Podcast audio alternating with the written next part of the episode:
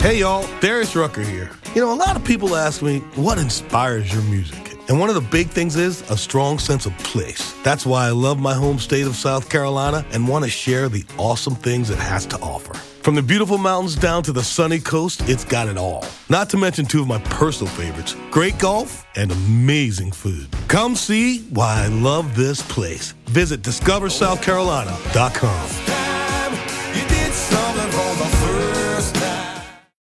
Save big on brunch for mom, all in the Kroger app. Get half gallons of delicious Kroger milk for 129 each, then get flavorful Tyson natural boneless chicken breasts for 249 a pound, all with your card and a digital coupon.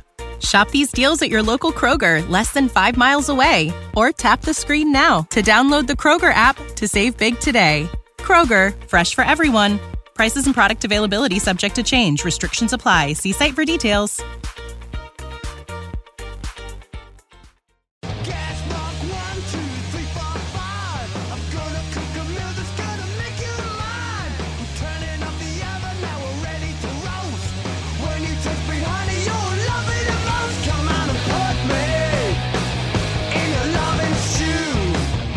Welcome to another Britflicks.com podcast. My name's Stuart Wright, and today's guest is script consultant and screenwriter David Pope. Welcome to the show.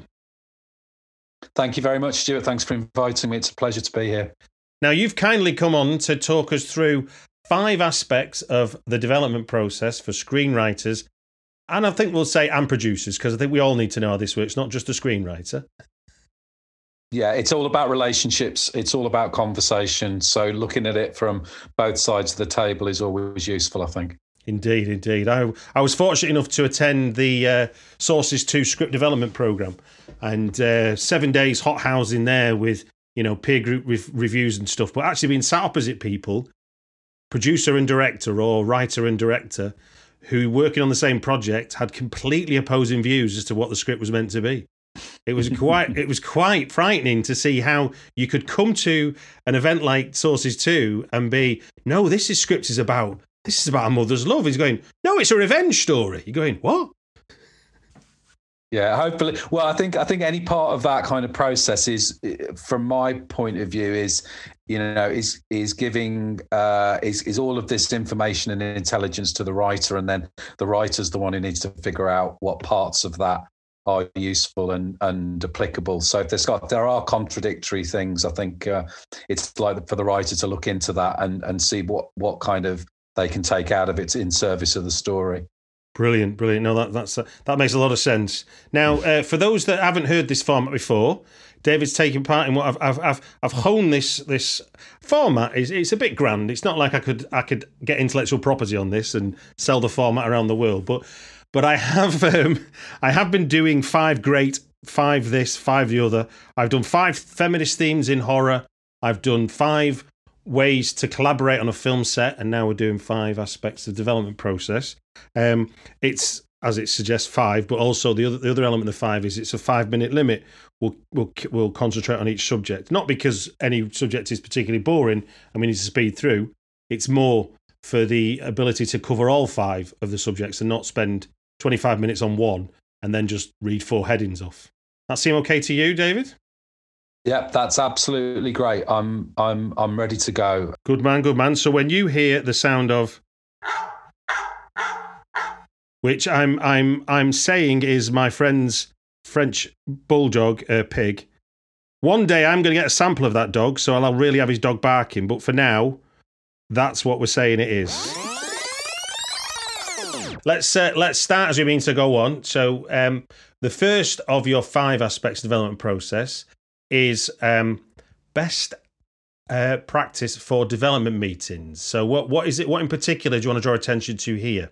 This is, I mean, this is like you say, this is meant for screenwriters, it's meant for producers, it's meant for development executives. I mean, I think it's it, this part of what I'm going to talk about is, uh, you know, it has a lot of use for for screenwriters in particular who may not have been in those kind of meetings. Um, you know, at the end of the day, it's a collaborative business, it's a collaborative art form everyone's in service of the story. We've got to get used to talking about our stories in a way that we might not if we're a novelist or a poet or a playwright. Indeed, so it's it's really about um, engaging with that idea of development meetings being collaborative. Number one, active listening indicates collaborative style. So you're going to hear um, comments and questions and notes from uh, from people on the other side of the table, and so to be actively listening to that indicates that you're engaged with that. Um, one thing that I think is really useful is you, you, you will hear a lot of notes and you may well hear suggestions about what to do to uh, overcome an issue in the script, and sometimes those suggestions are not useful. You might not see that they can be a part of what you're doing, but I'd always recommend listening for what's called the note behind the note. And what that means is you might not necessarily take the solution, but think about why it's been offered. And then your job is to come up with the creative solution to solve that issue if you think it's an important issue.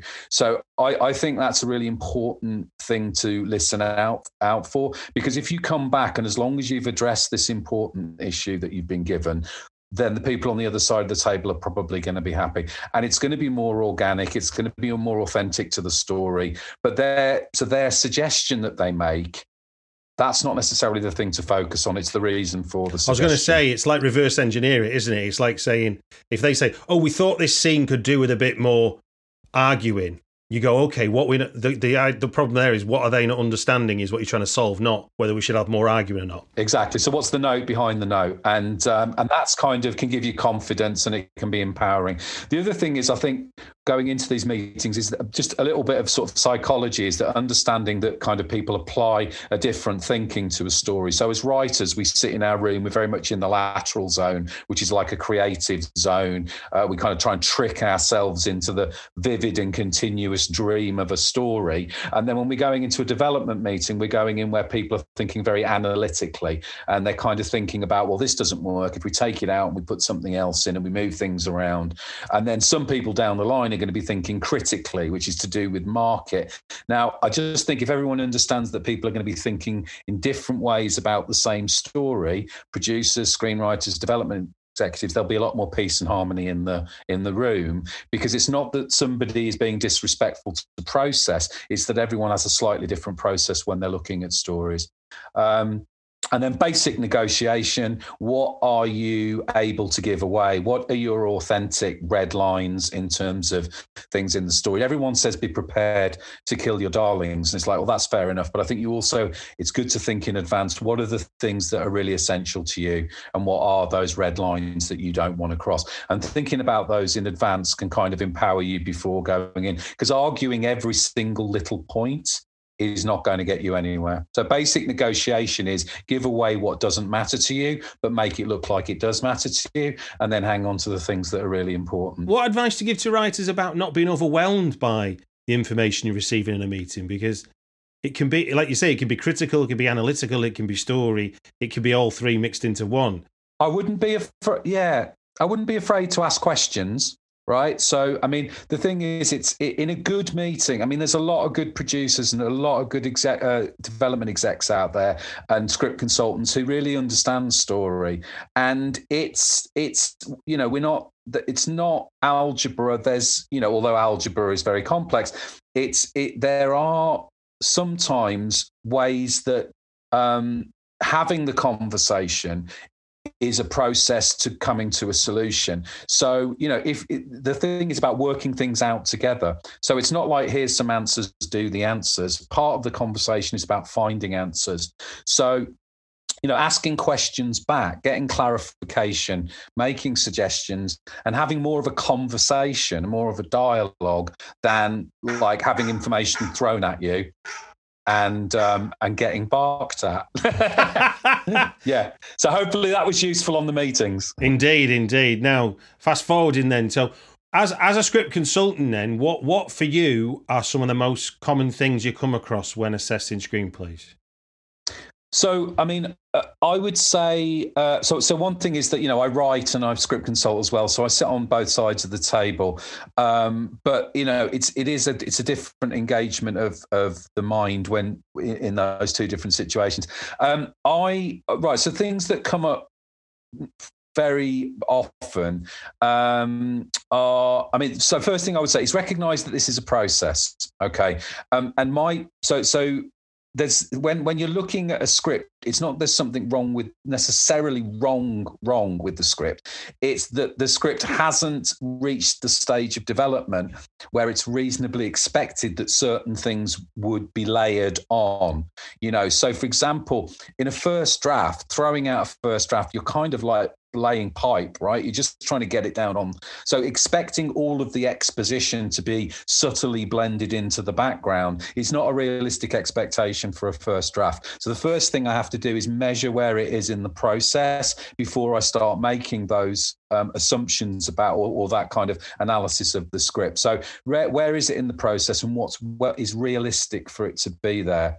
Um, having said that, things that I return to uh, many, many, many times are that the external world of the story, the external conflict of the story is well developed, and the internal conflict of the protagonist, uh, protagonists, the protagonist um, is not well developed. And that means that um, there are consequences uh, to that, which means that the the structure of the story is based on purely on external um, events and obstacles, and not on any internal um, obstacles to growth and change in the character. So I'd say a large number of the projects I work on, irrespective of what country they come from, uh, this is a conversation that I go to, uh, part of the conversation I go to very often. How that manifests itself is then that the internal and the external conflicts sometimes not even aligned thematically. It's like they're two different stories. And because of that, they don't come to a satisfying conclusion in any shape or form. Now, I would say, going back to the process point, this is also something that um, is is is not unsurprising because very often building that external world is something that comes simply and easily and can kind of propel us into getting the story down. And it returning to the internal conflict of the character that's hard work right? So it's it's something that comes up quite a lot. On the page what often that means is that in the first 10 pages 20 15 20 pages of a feature we don't get a sense of how that character is limited or incomplete in any kind of a way, and therefore how they need to grow or change. Um, and because we don't get a sense of that earlier on, um, the arc of that growth or change is not rendered in a satisfactory way in the story.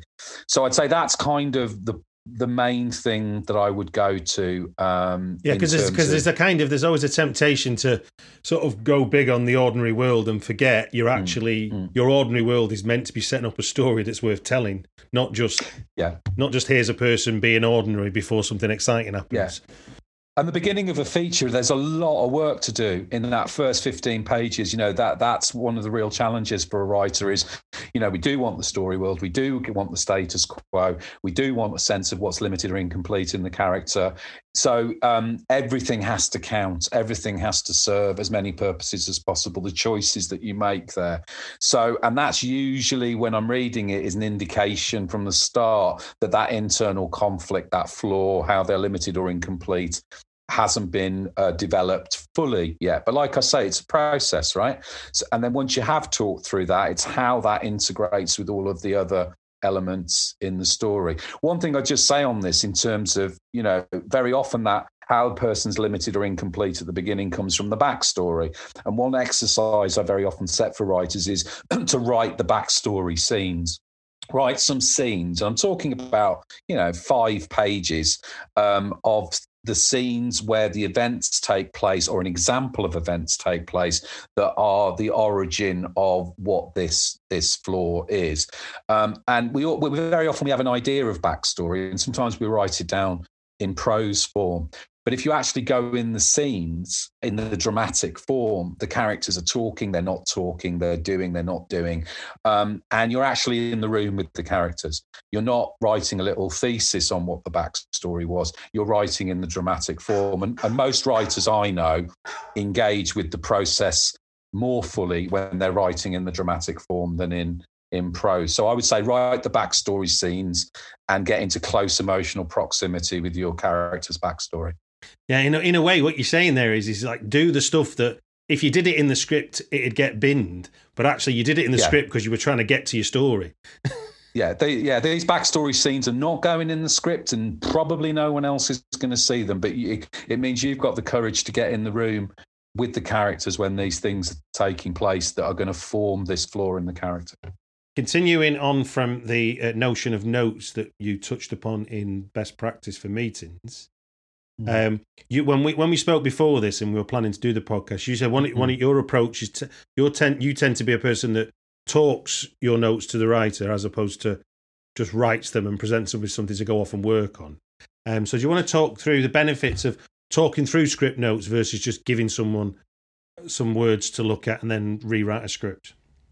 Yeah, I mean, I think I think there's a, there's there's a number of reasons for this. I mean, yeah, yes, when I when I get approached by um, a producer or a screenwriter or a fund uh, or a kind of a development scheme, you know, the first thing that they they kind of, well, first thing they usually say is how much does it cost, and then they kind of say, well, what's your process? And I, and my process is, you know, I'm very modular. I do a reading of a script or a treatment or whatever it is, and then I do an hour to an hour and a half on a call with the writer, and then based on that relationship, like whether whether the writers found it useful, you know, et cetera, et cetera, then we can book a different another session on the next draft or or however it goes.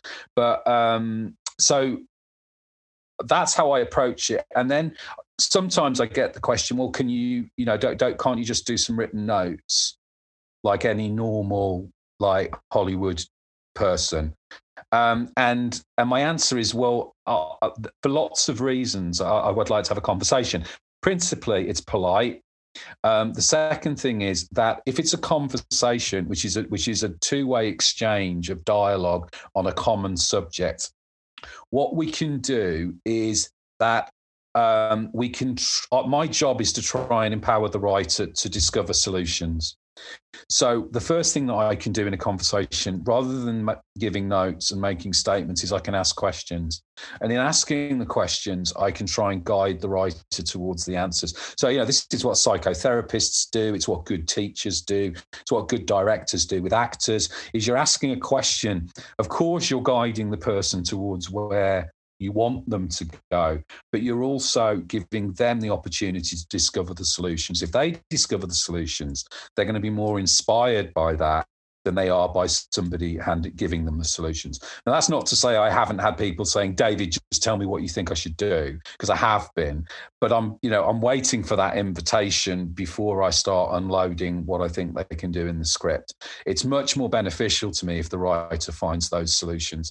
And for some writers who may be eight drafts in and frankly don't want to write this story again, that that kind of excitement and sort of intuitive, imaginative connection with the material by discovering something new can be the thing that helps energize them into the writing. I was going to say because also what you what you're suggesting there is when you're in dialogue, you get a chance chance to constantly ask about intent. So as opposed to this scene is wrong, the question is what did you intend to happen here? What did you mean by this? As opposed to a subjective view of I don't think this works. Yeah, or tell me the things that you think this secondary character's doing in the story. List them for me.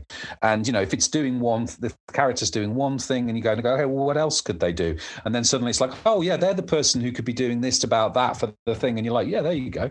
Right. So then, but you know, it, it's um, it's a dialogue, it's a conversation, it's human. We're kind of talking about stories. Um, it's polite uh, rather than receiving some Word document from someone halfway around the planet with a list of things that you know you should be um, doing with your script. So um, I'm a huge I'm a huge advocate for that. Um, I can guarantee the writers that I've worked with after they've done that kind of contact prefer that way of working. Um, I, I, I have done jobs where I've sent written notes because at the end of the day, if the producer says, "Look, can you just this is for the whole team. Can you just write this down? We haven't got time." Um, and then, i then I'll say, "Yeah, sure, that's." But but as long as you've heard that my preferred way is to is to talk to the writer. Um, and so yeah, so that so those are the main the main thing really is I get to ask questions and that the writer can be active in discovering solutions. Um, we might get into a sort of a riffing thing where, you know, if they've said to me, David, what do you suggest for this? And I say something, and then I'll be like, and how would you build on that? And then they're kind of building on that, and it, and it becomes more of a kind of of a riffing on an idea. But I'm only going to do that if I'm invited in. How do you balance the the writer in you with the person that's consulting a writer? You have to figure out uh, everyone's in service of the story right? And so i may if i'm asking questions like anybody like you said producers might come into a meeting and give you a load of solutions to what what they think is the issue. Mm-hmm. um, i'm going to have things popping in my head all the way through the meeting. And you know if uh, the, the the the sort of the job the trick is to try and guide them there with the questions you know? And um because sometimes the things that I'm uh, the, the the ideas that I'm having, I'm having them because they're obvious, and the writer can't see the wood for the trees, and it's guiding them to that point, and they just go, "Oh, of course it is. It's that. Of course it is. It was in. It's in there all the time. It just needs lifting up and reorganizing." And I think I think you point to something there, which is it is as as someone that has done a little touched on a little bit of the work you do. It's easier to read somebody else's script and spot those opportunities than ever reading your own script and spotting those opportunities because your relationship with the with the core work is zero until you start reading it.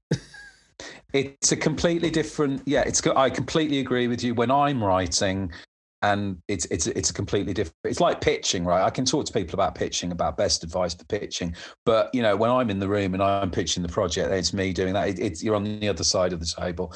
Um, and with the it's you know with the with script consulting you are kind of realigning some of the tools that you use in in your writing. But when you're writing what you're trying to do is trick yourself into the lateral zone. And when you're script consulting most of the time you're working in the analytical zone and the lateral zone will creep in some sometimes to try and give you some good stuff to salute, but you need to be kind of respectful of the writer's process. Let's move on to number four then, which you've which you've called three rabbit holes: theme, character, and structure. What what, what does what does that mean as a heading? Well, it's kind of like you know, uh, uh, those for, for, one thing. Of course, these things aren't in any way, shape, or form original. You know, this is like as old as Aristotle, and probably way further back than that. And so, but but one of the things that why I say theme character structure is actually about that order. So the most important thing in that in those three, which um, I kind of come to usually come to very very very quickly, is character. Um, you uh, that's it's not always the case because um, all all writers are different, all projects are different, and these, as I said, these are three rabbit holes into the conversation and you pick the rabbit hole that's going to take you to the place to hopefully overcome what the issue is. Um, the I, I actually, in the conversation, I always talk about theme first. Now, this is more for a political reason than um, the problem solving. What's happened is they've sent the script to this British guy halfway around the world who's read it, and now they're going to stick him on stick him on Skype with the writer, and they've never they've never met me.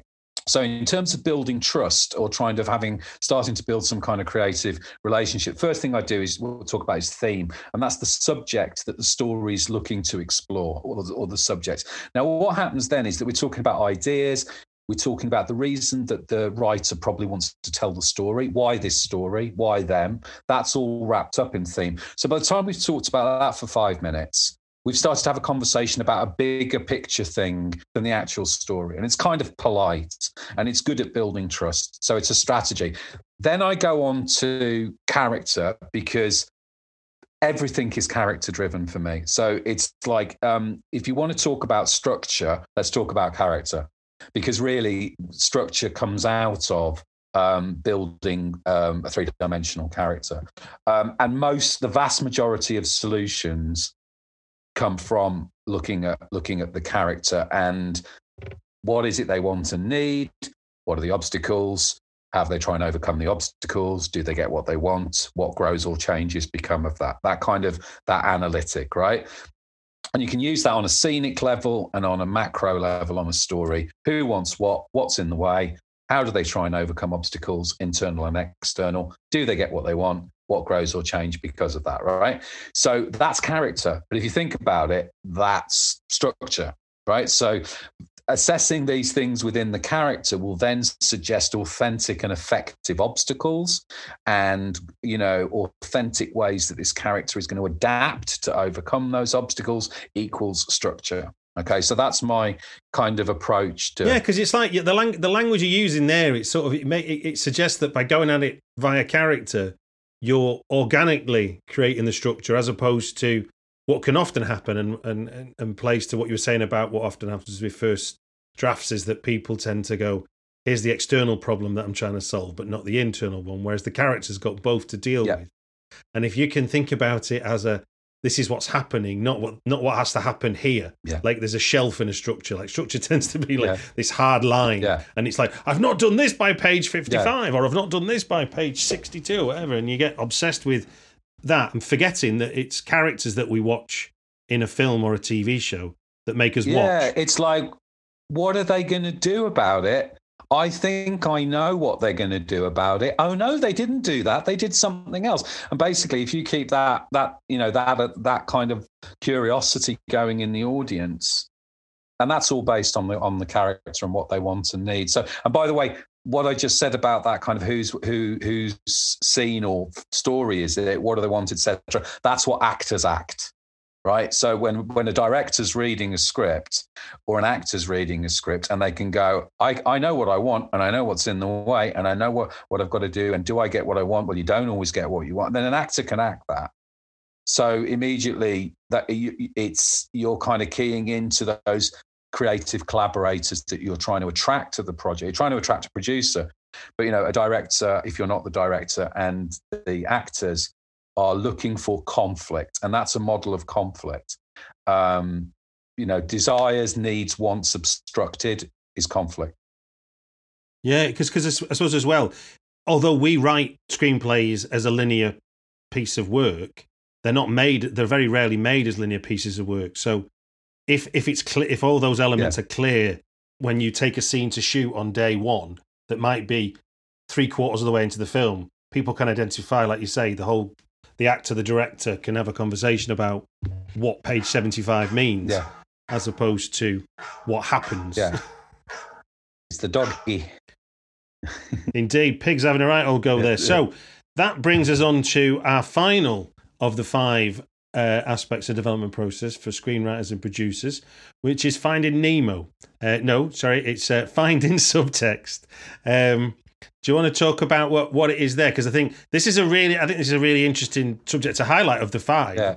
for me. Yeah, I mean, I, I sort of, um, I put this in because it's kind of a bit of a mission of mine to sort of, you know, I guess you know we need to talk about things that people aren't talking about, which is subtext, and and and you know, because in theatre, um, and I know, I know, I know, I know, film and theatre are different. I know, I know, I know. However, um, in in theatre, um, subtext is very much at the forefront of conversations between playwrights and directors and dramaturgs and actors, and it's basically because you've got a few people stuck in a room and you can't cut to somewhere else. So the subtext is absolutely vital, um, and it, it's something that comes up, and people kind of say, "Oh, you know, the di-, and they they always they always hone in on dialogue with this, right? And it's like, "Oh, the dialogue doesn't have enough subtext," and da da da, and that really partly people don't really know what they're asking for because for me if it's like if you want to sort of layer subtext on dialogue it's a bit like saying can we put some nice wallpaper up? But we kind of need to have a wall behind it. You need to build a wall behind it before you put it up. And and so i started thinking about like when i'm talking with writers because like i'm you know I, I i do the script consultancy and i i also kind of work on a lot of sort of talent and project development programs around the world in different places. And and so I was basically f- finding a way to talk to, to, to do sort of a presentation or talk with them. And also in the consultancy mm. practice to talk about subtext and and so one of the I'm just going to kind of just give up a couple of kind of recommendations for this really. Into what do, please do. what we mean is sort of what we mean is what's really happening in the scene. Okay, it's not in the it's not in the dialogue and and or the action, uh, but we have a sense that there's something else going on in the scene. So one the one for me, one way to look at it is not necessarily to look at that single scene, because for me, good subtext is like a joke, right? It's set up and payoff right? So the question is, how mm. much subtext does the context need? And I'll give you an example here, right? So here's three films where an object is used for subtext. And so the object's introduced earlier in the film, comes back in a scene later on, and it, mm. the hmm. meaning that is then ascribed to that object is different in that second scene or or it transfers meaning okay so example one is blue by Krzysztof Kieslowski right there's a lollipop the first scene, we see a lollipop wrapper. Okay. Much films about grief. Much later on, Julie empties her handbag looking for a book with a number into phone. Lollipop falls out. It's the lollipop from her daughter who has died between scene one and that scene. So the lollipop is grief. There's no dialogue in that scene. It's an absolutely amazing scene. Juliette Binoche and a lollipop, right? And people are in tears. Mm. And so that's that's subtext. The subtext is we know exactly what's going on inside her mind. And what what's happened is that the um, the prop, yeah, has has been the activator for that, and it's set up and payoff. Second example is the apartment. Okay, the makeup compact that is found by Jack Lemmon's character in his apartment uh, and given back to his boss, who borrows his apartment to meet his lover. Okay, later on, the woman who Jack Lemmon is um, attracted to, attached to, uh, takes the co- same compact out of her bag, and we see on his face that he realizes that she is the lover of his boss who has been meeting in the apartment. Okay, and then the third one is in um, is in Widows, which is Steve McQueen film, which is an adaptation of the Lynda La Plante series. There's a drink, there's a flask that the husband drinks from early in the like a little whiskey flask early on in the film. Um, he supposedly dies. Sorry, spoilers. Um, she goes to the house of one of the other widows and finds the, the, her dog's barking at the bedroom door, and she sees the flask on the table, and then she looks at the door, and we know she knows he's on the other side of the door. Okay, but it's the hmm. flask mm. that is the connecting thing. So that's, I mean, it, it could be a line of dialogue, it could be the location, it could be something else that kind of transfers that meaning. Uh, but that's just that's just a fast example of what I mean by setup and payoff. No, they're brilliant examples because because what you've done there is in a way is like you say there's there's a knee jerk reaction which is always to say just do less dialogue because we need subtext like as if that's a magic bullet. Yeah. Whereas what you're saying is you you you you've, you've given the audience information and you're allowing them to to find the answer. Yeah at the same time your protagonist usually yeah. finds the same answer. Yeah, exactly. And without them without the without the protagonist going, Oh, there's that lollipop yeah. about my daughter when she died, and I'm really sad about my daughter dying. Yeah, uh, which would be awful, wouldn't it? Yeah. So it's just it's it, it, it the, the, the key the key point is how much context does the subtext need to be emotionally effective? When do I need to mm. set something up? For it to pay off in that scene. Um, and sometimes the work has to be done in the scene itself. But the first question for me is like, what's what what do I need to do earlier to set this up emotionally later on? And then I'd look at the the kind of the the most important dramatic moments in the story uh, moments mm. of revelation when the character realizes that there's something that they've got to grow or change or whatever it is because those are the ones where we're going to want to have the most dramatic impact. It's not going to be in every single scene in in the film. So i you know identifying your midpoint identifying the the, the darkest hour identifying when they realize that it's something internal that you know those kind of those kind of dramatic essential scenes are the ones i would look at first and then look at how much context you need to set them up I was going to say because because I recently watched um, a Q and A with um, with Aaron Sorkin, and he he constantly kept referring to the fact that most problems in the third act are to do with what's not in the first act. Yeah, so it's not like new information you need to deliver; it's about using the information you've already provided in a different way. Yeah, and like these examples all all brilliantly illustrate. Yeah. Um, it's forgetting that's what's happening. Uh, like our lives, you know, we, we, we move forward. We don't leave everything behind because we move forward everything comes with yeah. us. But like you say, when when events happen, they might change their meaning, which is what you're talking about with these examples. Yeah, it? and it can happen in a scene. I mean, Aaron Sorkin. I mean, there's this scene in A Few Good Men where they go in and they see the commander, and the commander says to the to, to one of them, uh, "Why don't you go and get yourself a cup of coffee?" And she says, "No, thanks, I'm fine." And then she says, "Commander, could you go out of the room so we can talk about you behind your back?" And she says, "Yes, sir." And then she goes out. Now, what he's doing there is, is like that's that's not just a lesson in subtext, right? It's the whole film because it's basically the whole film is about the difference between a choice and an order. I give you a choice yeah. to get a cup of coffee. You say, No, sir, I'm fine. I tell you to go and do something. You do it because I'm a commanding officer. That's what the whole film's about. It's been amazing talking through these five aspects of the development process for screenwriters and producers. I'll just run through the list yeah. uh, just to give a recap. We've done best practice for development meetings, most common things you come across when uh, reviewing scripts, benefits of talking through your script notes as opposed to just writing them, mm three rabbit holes theme, character, and structure, and then finding subtext. How can people get hold of you if uh, if they wanted to, having listened to this, if they wanted to say hello and say, "Yeah, I mean, my, can you help me?" Yeah, mine. So I'm I'm my company's Advance Films. I'm David at AdvanceFilms.com. The website's Advance Films. Um, I do a bunch of other things. I'm a co-founder of Stowe Story Labs in the States. That has its that has its own website. The application season for that's opening in a few weeks. Uh, for the cons- what is that? So that's kind of uh, basically I, I, helped set that up seven years ago. We do writers retreats and um, we do labs in in the US. Um, uh, it's open internationally, um, and so I also I, I'm the sort of moderate for the Rotterdam lab which is part of CineMart. So there's a bunch of different things I do. My practice runs through Advance Films. So go to Advance Films. My biog's on there, and it's David at advancefilms.com if you want to get in touch with me. Brilliant. I'll put a link in the show notes awesome. so people can click on that easy enough.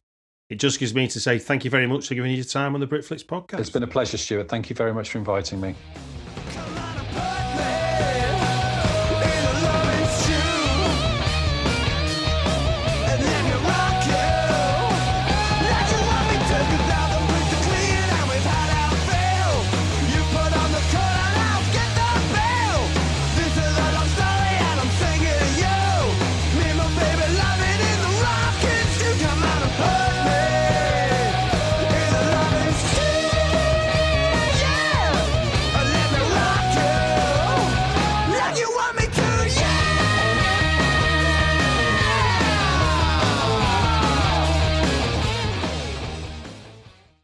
Hey y'all, Darius Rucker here. You know, a lot of people ask me, what inspires your music? And one of the big things is a strong sense of place. That's why I love my home state of South Carolina and want to share the awesome things it has to offer. From the beautiful mountains down to the sunny coast, it's got it all. Not to mention two of my personal favorites great golf and amazing food. Come see why I love this place. Visit discoversouthcarolina.com. When you need mealtime inspiration, it's worth shopping Kroger, where you'll find over 30,000 mouth-watering choices that excite your inner foodie. And no matter what tasty choice you make, you'll enjoy our everyday low prices, plus extra ways to save, like digital coupons worth over $600 each week. You can also save up to $1 off per gallon at the pump with fuel points. More savings and more inspiring flavors make shopping Kroger worth it every time. Kroger, fresh for everyone. Fuel restrictions apply.